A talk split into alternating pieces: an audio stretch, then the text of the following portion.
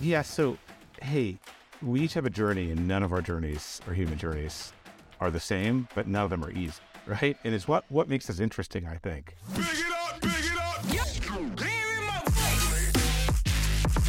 Yeah. Here go, go. Yeah.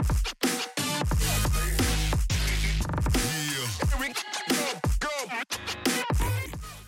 Welcome to Let's Talk Real. We are here with Greg Schwartz, Hey. CEO and founder of Tomo. Good to be here. Nationwide Mortgage. Lender. Yeah. Welcome. Yeah. In the flesh. Yeah. Flesh. Human being. I live in a room. I know, not on just Pretty the awesome room, too. We're Yeah. on the phone. Yeah. All right. Well, welcome. Tell me, Yeah. you know, I, and we'll, I'm just, we'll jump right into it. Yeah. What, um, what, what, where'd you, what'd you, why'd you think of, I mean, Tomo, where'd you, what made you want to get into lending what in the first place? I mean, and, where'd the name come and the name? Yeah, yeah, yeah. I'll, I'll, always happy to talk about our story. Uh, and by the way, we just we just met with your entire team. Um, thanks for giving us an hour, and it was kind of a blast. And cool. we got shelled with awesome niche financial questions on, on mortgage finance, which Sort of we're nerds. sharp, right. We're nerds, so like this is this is our Super Bowl, like I was saying. So it's great. So um, mortgages, Tomo. So we started this company two and a half years ago. It's a purchase mortgage company. Uh, they sort of build uh, uh, the experience to be like the other digital experiences of our lives that are amazing. We should be as good in the mortgage business and the real estate transaction as Uber Eats, as in getting your food to you, or Amazon and, and getting your your your books or whatever we buy on Amazon now. So the whole idea is to take the pain and the fear out of the mortgage process, so that folks can get into the homes they love with less work and less worry, and we don't have real estate agents needing uh, to pull their own hair out. Um, and so we try to have a mortgage experience that's personal, um, that's not intimidating, um, with exceptional pricing. So lean pricing, no lender fees, great rates, um, and uh, we use digital technology to try to get people their their answers, their approvals fast, faster than anywhere else To the tech with less with with less paper. Yeah, the tech piece. because I can't afford to, you know, I don't have a lot left. Of, You're a you know, it's, it's gonna, you know, I don't Pretty like to out. Yeah, so I need, we need services. We need less hair pulling out Yeah, tech. And so, how does the, you know, because we, when you think about, you know, you see pictures, and even the mortgage industry, real estate has changed, even in the past ten years. Thick files, like you know, Yeah. oh, here's let me get the Smith file, like boom, boom. you know, like we call it a thud. yeah, and boom. Yeah. how, how does how do you bring the tech and how does that how do you get rid of the paper Yep. and make things more seamless um, hundreds of items one by one by one. You don't replace the whole machine of manufacturing a mortgage or underwriting a mortgage all at once. Very risky. What we do is we do one thing after the next. So it's funny talking about the thud. My first time in a mortgage, un- have you ever been on a mortgage underwriting floor? Was like a hundred, hundred yeah with all the people yeah Yeah.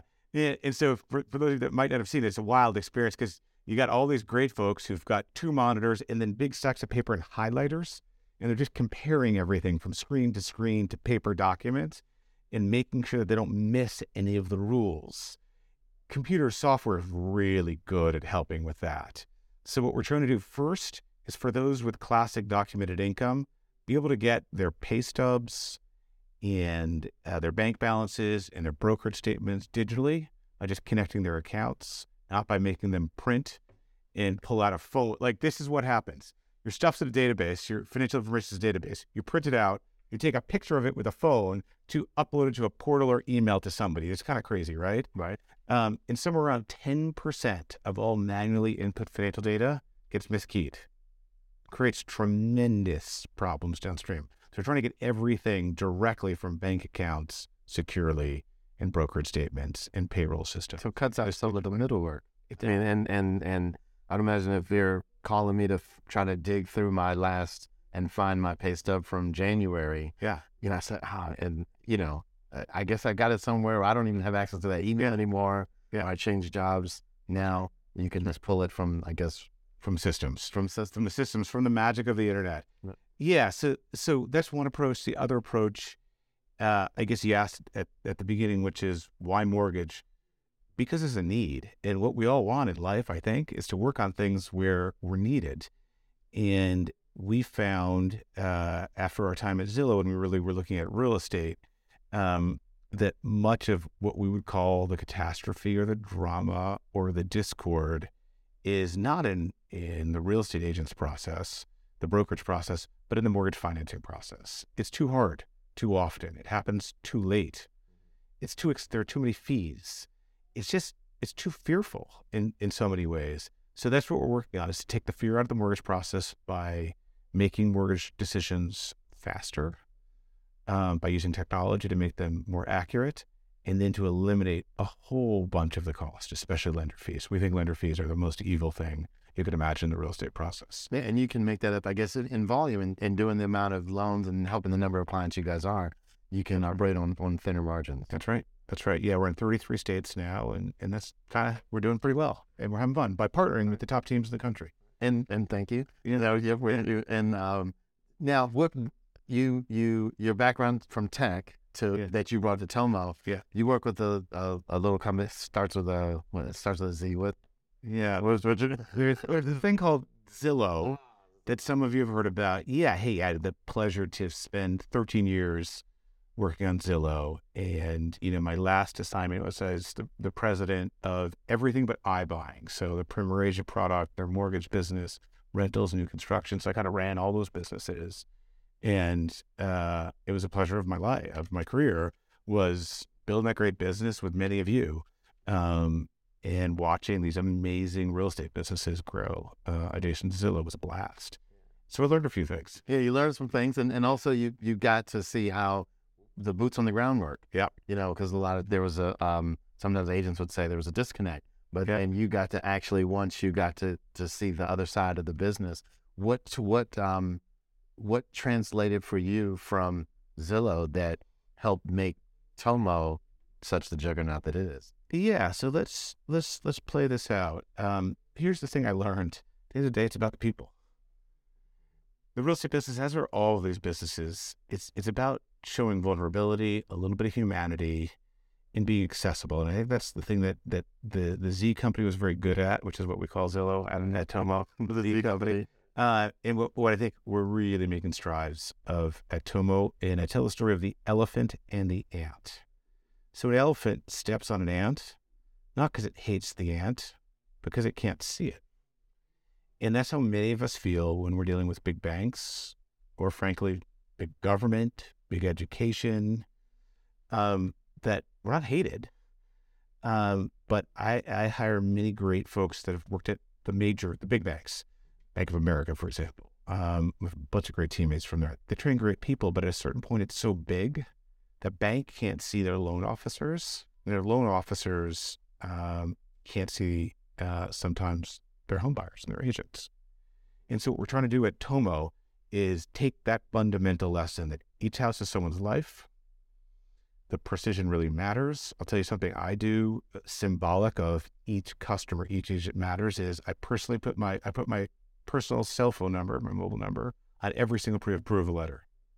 That's Yeah. really cool. Yeah. So day or night, people call, and they do, especially real estate agents, uh, especially transaction coordinators when they're missing that one Right. thing. They always call Sunday evenings during dinner, and I pick up the phone every time, and I learn from each one of those things. But that's how important it is to us at Tomo that we look not at transaction counts, not at dollar volumes, not at conversion rates, but at people, and we act like that. And if we can, and I think we're doing pretty well at it. Um, if we can treat people as individuals and figure out how to, as a company, scale that, do that at massive number, then you've got something that people feel connected to, a brand people feel connected to, and that's what, what I hope we do. Pretty cool. Yeah, Pretty cool. So people, Mm. I mean, you know, some some would look and say, um, you know, Greg, this you, you this is you're you're so smart, um, you're so successful. It it just comes easy to you. I'm sure you never had any trials, tribulation, Oh my gosh. um, setbacks, adversity. Um, Yeah. You know, the, name is, you know, let's talk real. So what was it? What was a time, uh, either you know, business or personal, a, a time of challenge, and and that happened, and, and how did you overcome it? Yeah. So, hey, we each have a journey, and none of our journeys or human journeys are the same, but none of them are easy, right? And it's what what makes us interesting, I think. I, I'll, I'll give you two, two things, both a challenge and some lessons. And I luck lucky enough, I have just this wonderful mom and dad. But dad was, and I think about myself as a parent, was really demanding. And I was my sport. What, did you, you play sport as a kid? Yeah, wrestling. Wrestling. Okay, the wrestlers are tough. Yeah, that's tough stuff. I was a swimmer. I was a, I was I swam the butterfly, which is just a uh-huh. painful thing. Yeah. And it, it had this awesome dad, and he would drive me to swim practice. I would, a, even a little kid. I, I had a 5 a.m. swim practice, and I had another swim practice after school. What it taught me is you put the work in, you're gonna see the benefits. There's a clock at the end of the at the end of the lane, and if you don't, you won't. And Dad used to sit there with a legal pad, a big yellow pad. He'd write down every lap of butterfly when it was around that that I'd swum, and he'd record the time. And he'd ask me on my twentieth lap of butterfly, why was my thumb dragging on top of the water? Why is I, why was I so lazy and weak that I hadn't put it in? He did it with love. It wasn't like Mhm. bad, but you know when you're facing that level of scrutiny and expectation of precision, it teaches you a system in life, which is you can't you can't not do the work. And so, not a single thing of my careers, I got to tell you, has been easy. But I've never feared putting the time and the work in in a rigorous, thoughtful way because there's no other way forward. I'm not smarter than anybody else. I'm probably not as smart as many out there, um, but I'm willing to outwork them. And I'd give you, you know, this is a small struggle, but one maybe people can connect with. Um, I was a young guy and I was working my tail off, and I wanted this promotion, and I wanted. This, I was working at this company that many of you might not have heard of called Yahoo, and I was a top salesperson, and I was putting in, you know, 80, 90 hour weeks. I was putting up big numbers. I really wanted this promotion. And uh, I thought my teammates loved me. Um, and I tried to give to everyone and be kind. And to my great shock, uh, I didn't get I didn't get this, this promotion that I worked for a year and a half or two, just solely focused on, to the exclusion of weekends and family and birthdays. I was that driven kid because of my dad's swimming Yeah. stuff. Because it gets in your head and it creates discipline, like I'm sure wrestling has for you. There's a there's a commonality with the individual sports thing, but with And there is, right? Yeah. There is, because you can't. You, there's no excuse. yeah, You, you do it or you don't. mean, didn't pass me the ball, you know, or some Susie missed the shot. yeah, Uh, No, it's when you're out there, it's just you. it's just you, and it's fearsome. So I did get this promotion, and it was one of the one of the the first is as a 20 something year old shocks. I've had many other bumps in the road, but that was one of my first shocks, and uh, it taught me the most important thing I've learned about about leadership. Uh, my teammates, who I cared deeply for, were the ones that took my legs out on the promotion. My friends. That was the biggest hurtful shock. Was my friends didn't think I was ready, and I went to them and I said, "Well, I've been really kind to you, and I've helped you on deals."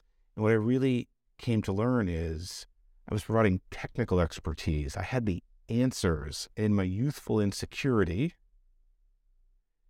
I thought that being the expert on everything was how people would follow a leader. Knowing everything, being the technical superior, that people would just follow me. And what I realized is my friends no longer connected with me. They didn't feel like I cared about them as people. They didn't think I had empathy for them. They thought I was technically proficient. So that was the most important and first big lesson of, of, of a young, young career in leadership was people connect with the folks that they think actually care about them, have empathy for them, and intend to do them right.